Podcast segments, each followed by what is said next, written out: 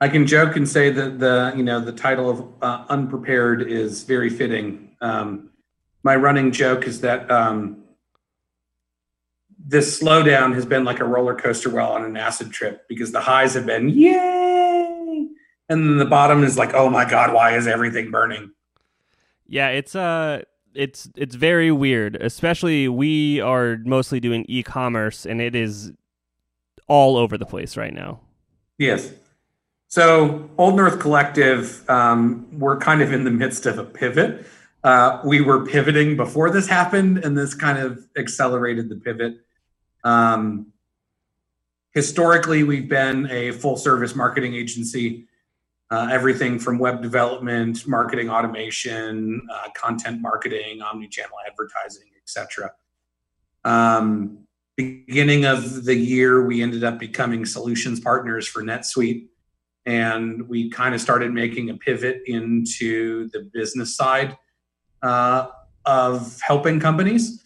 So one of the things that we found when doing marketing help is that we've just seen a lot of consistent business process issues um, to where we wanted to build out the expertise and the ability to help with those issues. And uh, you know, in a way, it also kind of makes us a little bit more sticky and more likely to survive a recession little did I know, um, the recession was around the corner and it was a full stop and it hit a brick wall. Um, yeah, we would joke about it internally at the agency. I'm not gonna lie. Like we're like, oh, the recession's coming. We got to get prepared. And then it was like the it, the recession's here. I don't know if you guys it, noticed it. The world's like at a yes. pause. it, it was like Jeremy Clarkson drove a semi truck through a brick wall, and everybody's like, "What the heck just happened?"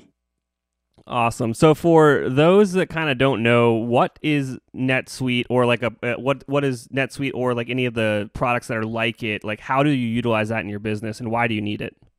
Yeah, so um, it basically stands for ERP. Uh, typically, mid market and enterprise companies use ERPs, um, although NetSuite is actually affordable for small business.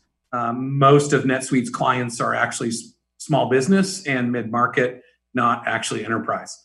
Um, it is going to be all of your financials, it's your CRM, it is your inventory management, it is your manufacturing management. Um, if you get SuiteCommerce, it's your, you know, your e your e-commerce CMS is directly vertically integrated into your inventory manager. It is your payroll management, it is your project management. It's basically the software that runs your business. Yeah, absolutely. And I do. Some of our clients is actually uh, use NetSuite, uh, and they're on uh, probably more in the million plus range is when you're going to start really looking into having something like this. It probably doesn't make much sense below that, in my opinion. But I don't know. You're you're definitely when anytime someone talks about ERPs, I'm like, that's not our space. So I would say that you know the average NetSuite sale is actually rather small. It's about 40k a year. So if you were a half million dollar organization that could run more efficiently and could handle, you know, a 40k a year expense, uh, it's justifiable.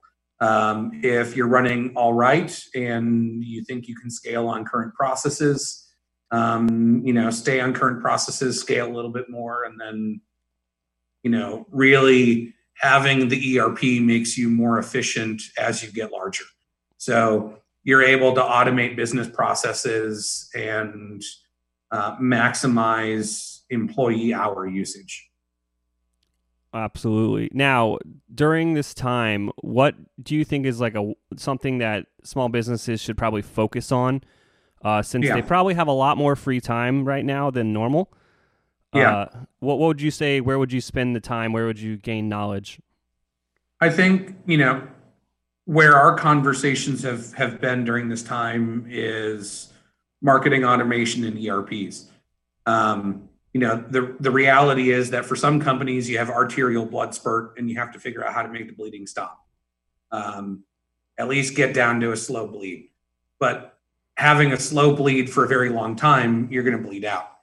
So the ERP helps you understand from a data flow perspective what's actually happening in your business and if you can put metrics on things, measure processes, and automate things, you end up building more capacity. So if you currently are having two people running your books and your inventory manager, by going to something like an ERP, you're able to bring that down to one individual, you know, part of the time a month. Uh, you're able then to use those payroll hours to go elsewhere. So, like one of the things that is amazing to me about, you know, the small business NetSuite instance is that if you manage your accounts receivable and accounts payable, your general ledger does its own thing. You don't actually have to keep the general ledger. As long as you set it up correctly, your books are keeping themselves. Mm-hmm. So if you don't regularly have to engage somebody uh, for your general ledger, your overall costs go down a little bit, and you just have to spend you know maybe one day a month making sure that they're good, and then you engage your CPA like once a quarter. Um, so it's you know if you set it up right, it kind of runs itself. Yeah, and I think just even taking it a step back from there and it's like just making sure you have the processes to begin with and understanding you know what these programs can help you automate i think that's kind of something that people screw up is they like hear of an awesome program that's going to do this cool thing for them but then they like don't do the work to like make it work for them. So that that's actually a real point. Uh, something like 60% of erp implementations actually fail. Because most people don't put through um, the change management, the risk mitigation, the business process mapping, uh, or even executive alignment. Does everybody in the organization want to get the same things out of it? Um, how is this actually going to change my job? Are we going to actually plan for that? What are the potential risks that go to this? So, if we're going with a new inventory manager, like, are we ready for this to go live? Are we thinking through all the worst case scenarios? so that we can mitigate them while we implement? Do we understand business processes enough that we can actually set things up?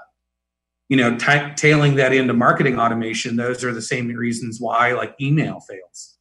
If you don't understand who you're writing to, how are you going to expect them to actually open the mail or not hit go to spam? Awesome. I'm trying to keep these short and sweet. So, is there anything that I didn't ask you about today that you think's worthwhile to to leave on?